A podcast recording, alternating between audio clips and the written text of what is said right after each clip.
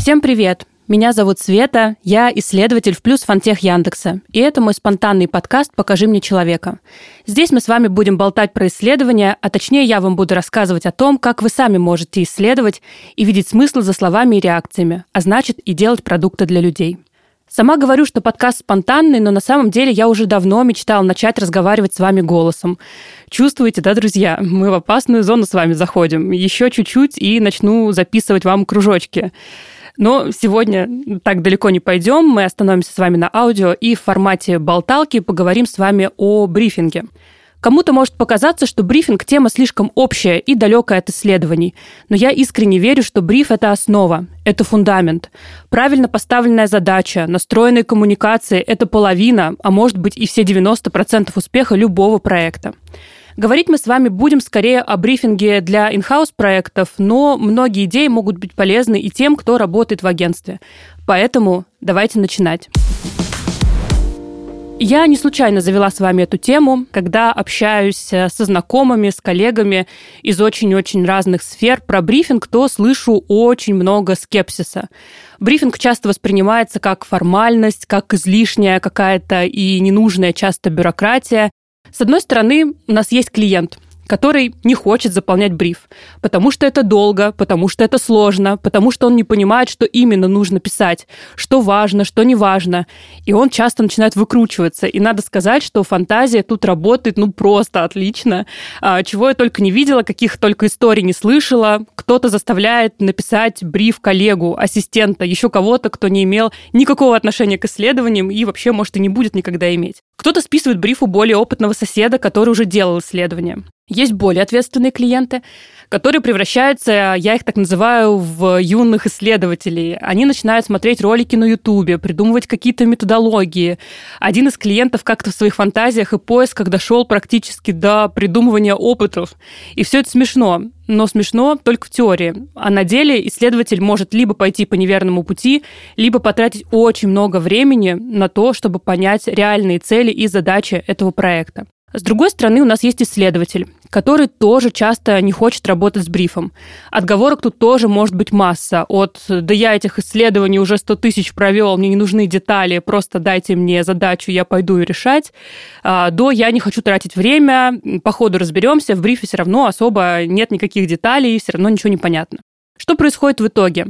А в итоге у нас кто-то один или обе стороны просто саботируют процесс брифинга. А в конце все ругаются, потому что клиент не получил ответы на свои вопросы, а исследователь провел большую работу, но результаты оказались неполезными и легли в стол.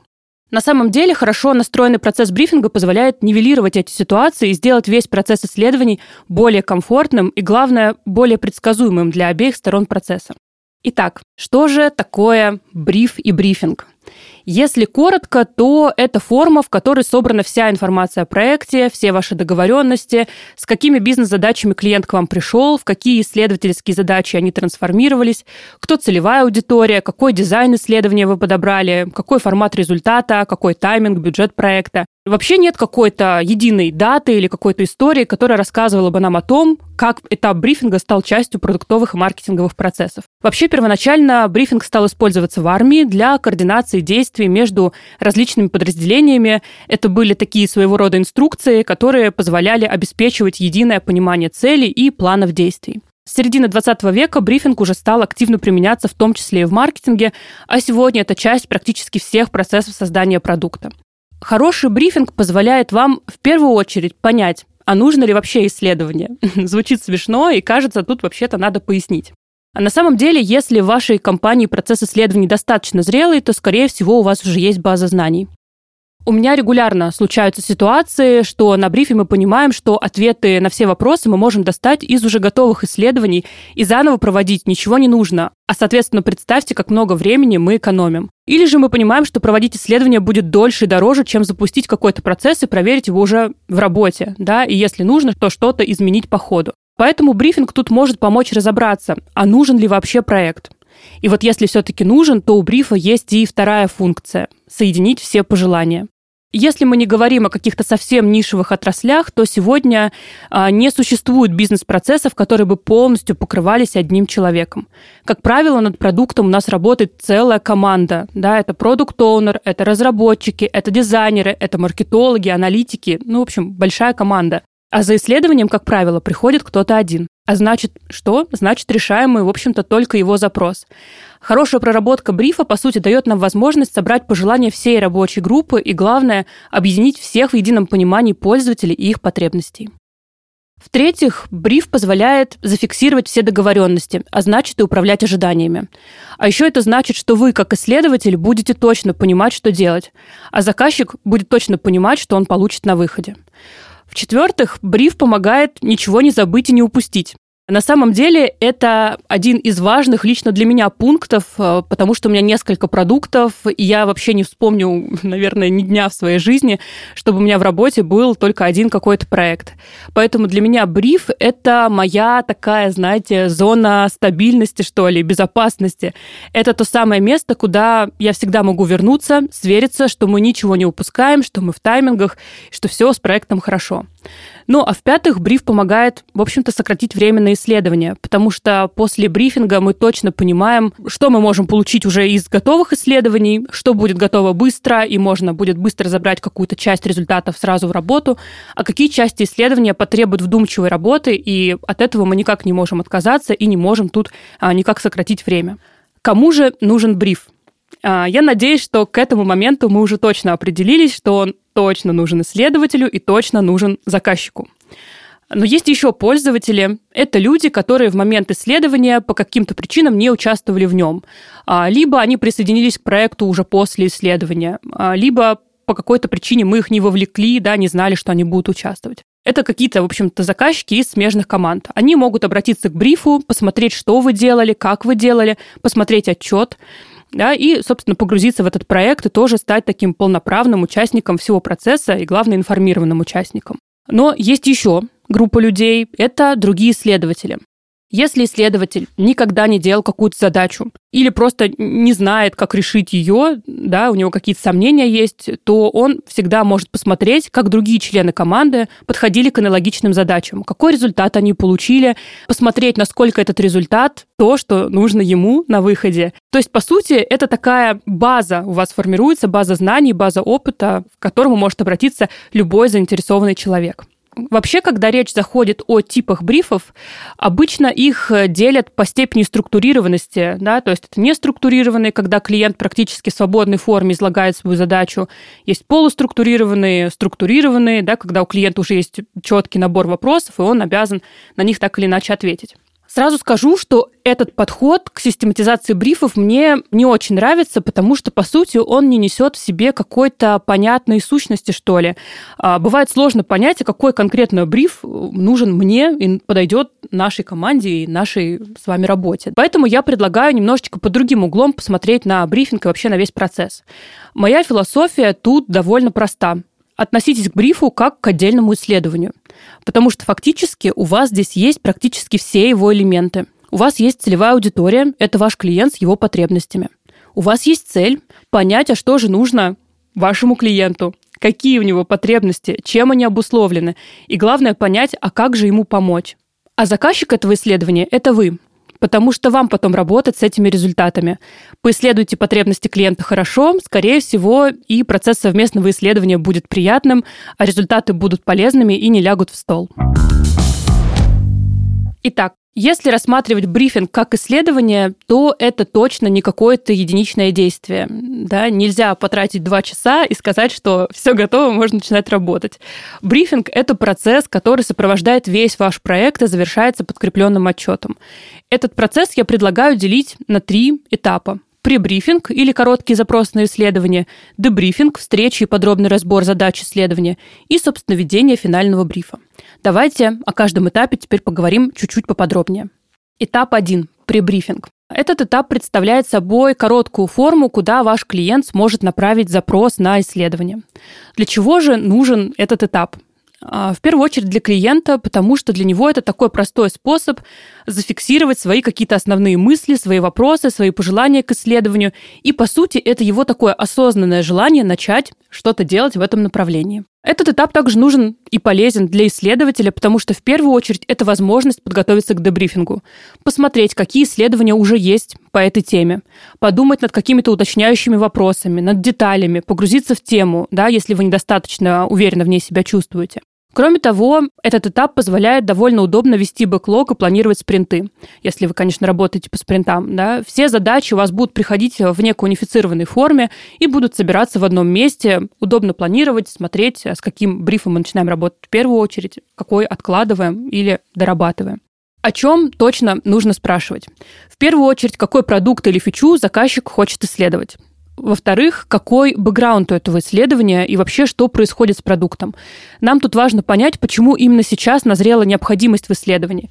Какие уже есть мысли, какие есть гипотезы, какие есть вопросы. И главное, как результаты помогут бизнесу. А еще нужно понять, кто целевая аудитория. Здесь не так важна точность, здесь важно понять, как эту целевую аудиторию видит сам заказчик. А еще важно уточнить, есть ли какие-то связанные задачи. Это могут быть какие-то прошлые исследования, запросы на аналитиков, какие-то таски на разработку, на дизайн, на маркетинг. В общем, все то, что поможет вам погрузиться в детали проекта и действительно подготовиться к следующему этапу. Вам важно понимать желаемый срок получения результатов для того, чтобы, опять же, детально обсудить его на дебрифинге. А еще важно понять, кто заинтересован в результатах исследования, чтобы иметь возможность эту команду тоже привлекать к обсуждению проекта. Все примеры форм я, конечно же, оставлю вам под этим аудио в описании. Пользуйтесь и не забывайте дорабатывать эти формы под себя и под свои проекты. Что вообще важно учитывать в этих формах э, и вообще, когда вы с этими формами работаете? В первую очередь, форма для прибрифинга должна быть, ну, действительно короткая. Заполнение должно занимать, ну, не более 10 минут, ну, 15, ну, 20. Я рассказывала вам истории раньше про выдуманные, да, и про списанные брифы. Вот они как раз рождаются в те моменты, когда мы предлагаем по 40 минут заполнять а, первый брифинг для входа. Предусмотрите удобный формат заполнения. Будет лучше, если это будет какая-то онлайн-форма в вашей корпоративной системе, потому что вам удобно будет подвязать это к другим задачам по треку. Если корпоративной системы у вас нету, то любая другая онлайн-форма подойдет. Тут нужно сказать, да, что обычные Word-документы, в общем, не очень хорошо работают, потому что клиенту их довольно легко потерять, он будет постоянно к вам возвращаться и запрашивать снова и снова этот бриф. А, будет неудобно хранить вам, неудобно вносить правки, работать совместно. То есть это такой будет инструмент, который хранится только у вас, и никто другой его толком и не видит, потому что пересылки тут точно не работают. И что самое главное, точно не нужно заводить эту форму в каких-то инструментах, в которых не работают ваши клиенты, или в форумах, в которых нужно проходить тысячу регистраций каждый раз. Девиз вашей заявки на research действительно должен быть такой. Завести заявку быстро, без регистрации и смс. Вопросы в этом брифе, скажем так, должны быть действительно простые и понятные. Всегда напоминайте себе, что на обратной стороне сидит человек, и этот человек совершенно не обязан владеть какими-то исследовательскими терминами или долго в них разбираться, гуглить или еще что-то. В этой форме мы оставляем только те вопросы, без которых вы не сможете подготовиться к дебрифингу. Что еще важно? Не заставляйте клиента придумывать методологии.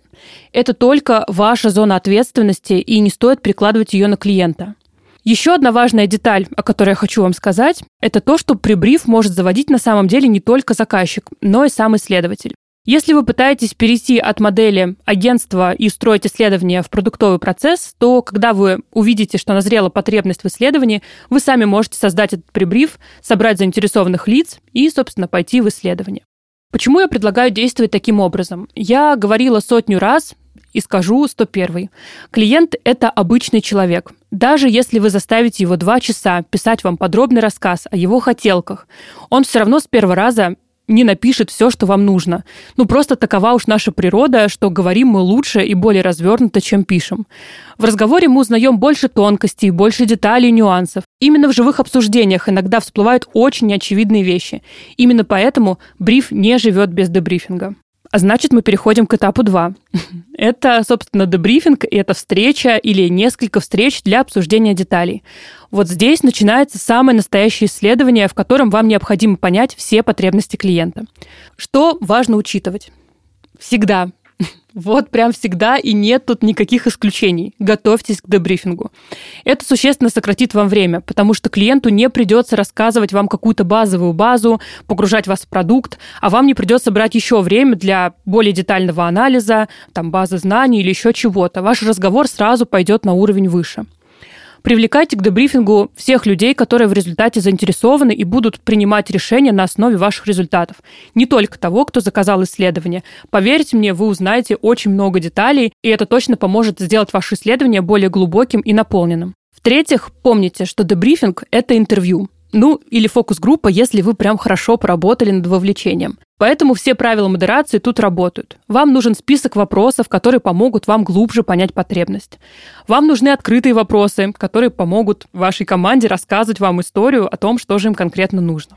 Вам нужно спрашивать даже о том, о чем вам кажется, вы уже все знаете. В общем, тут все техники, которые мы применяем в интервью, в фокус-группах и в прочих каких-то методах, а, все они подойдут. Вам нужно помочь человеку рассказать свою историю и рассказать о своих потребностях. Четвертое правило. Оно точно не может считаться каким-то обязательным, но это мой такой маст, поэтому не рассказать о нем я вам не могу. Сразу после дебрифа создавайте чат. О, да, больше чатов. Я искренне верю, что исследователи высокого уровня отличают не только владение какими-то исследовательскими методами, но и умение управлять процессом и ожиданиями. В чате вы сможете финально подтверждать все договоренности, обсуждать какие-то изменения. А для вас это также возможность делиться какими-то промежуточными результатами, какими-то первыми выводами, инсайтами, что-то спрашивать у команды. Это отлично помогает, во-первых, вовлекать команду в процесс исследований, или, например, если вдруг не все члены команды могут присутствовать на интервью, то вы можете рассказывать о том, что интересного вы уже нашли, обсуждать с теми, кто присутствовал. Я вас уверяю, что спойлеры — это то, что точно сближает и вовлекает команду.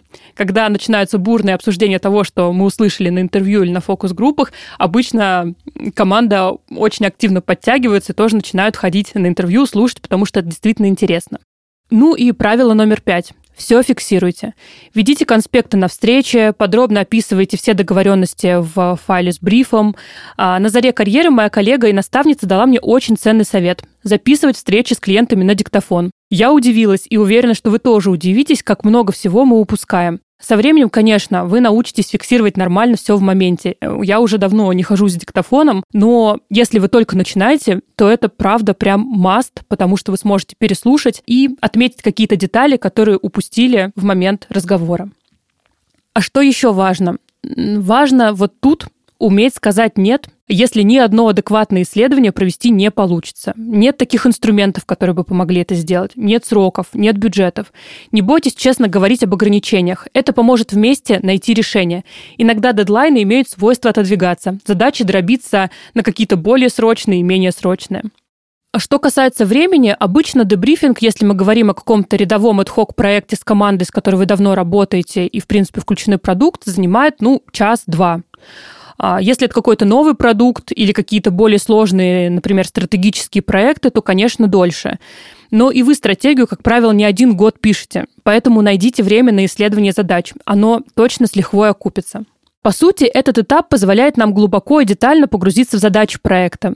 Список основных вопросов, которые я использую как драфт, я тоже оставлю вам под записью. А перед встречами рекомендую вам еще раз прочитать бриф, доработать этот драфт с вопросами под себя, убрать какие-то лишние вопросы, добавить нужные или какие-то специфичные. Ну и дальше мы переходим к этапу 3, собственно, к созданию и к ведению брифинга. Если ваше исследование пошло в работу, то после всех бесед и разговоров вам необходимо зафиксировать все договоренности в вашем брифе. Что мы обязательно фиксируем? В первую очередь, какие были бизнес-задачи как мы их трансформировали в исследовательские задачи, как мы их скорректировали и доработали, как мы определили нашу целевую аудиторию и на ком мы в итоге остановились, как мы будем проводить исследования, какой метод мы выбрали. Если решение было неоднозначным, то стоит даже дописать, почему выбрали именно этот метод. Какая география, какая выборка, в каком формате нужен будет отчет, потому что вам нужно очень четко уже на старте понимать вот этот образ результата, да, что будет хорошим отчетом, а что так скажем, плохим отчетом, какие есть пожелания к формату и кто будет пользоваться. Потому что, ну, у меня, например, есть несколько типов заказчиков, есть команды аналитиков, например, которые прекрасно работают с таблицами, им даже с ними удобнее работать, либо работают прям с массивами, и это отлично, да, прекрасно можно им это передать в таком формате. Презентации, наверное, а, им будут чуть менее полезны. Есть э, другие команды, которые, наоборот, работают с презентациями, работают с такими визуальными, так скажем, материалами, и для них мы, соответственно, готовим полноценный отчет. И главное, что еще нам тоже очень важно фиксировать, это сроки по этапам. Когда мы начинаем, когда начинаются поля, когда будет отчет, как мы будем его обсуждать, да, какую часть результатов мы предоставим прямо вот АСАПа, какую будем дорабатывать в каком-то спокойном режиме.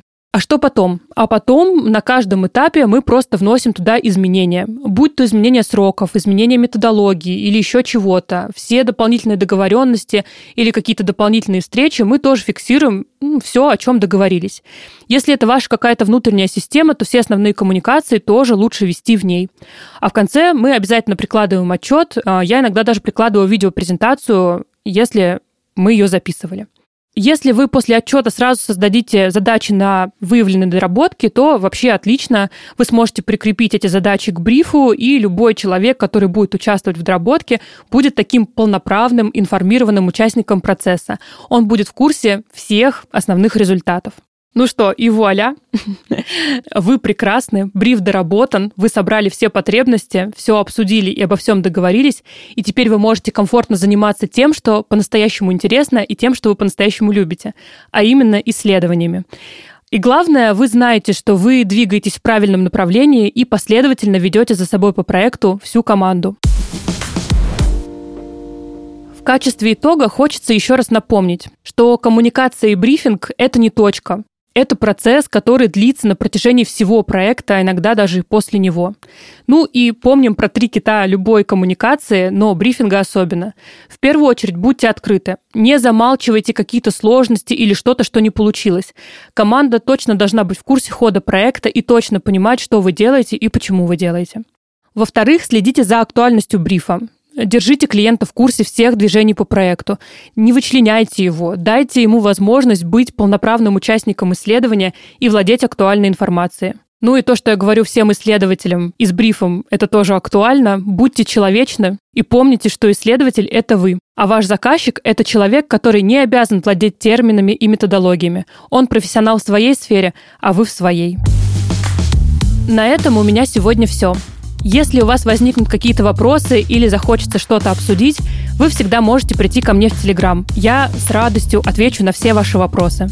Все примеры, шаблоны по этапам я оставлю в описании, а вам желаю начать исследовать своих клиентов. И пусть у вас все получится.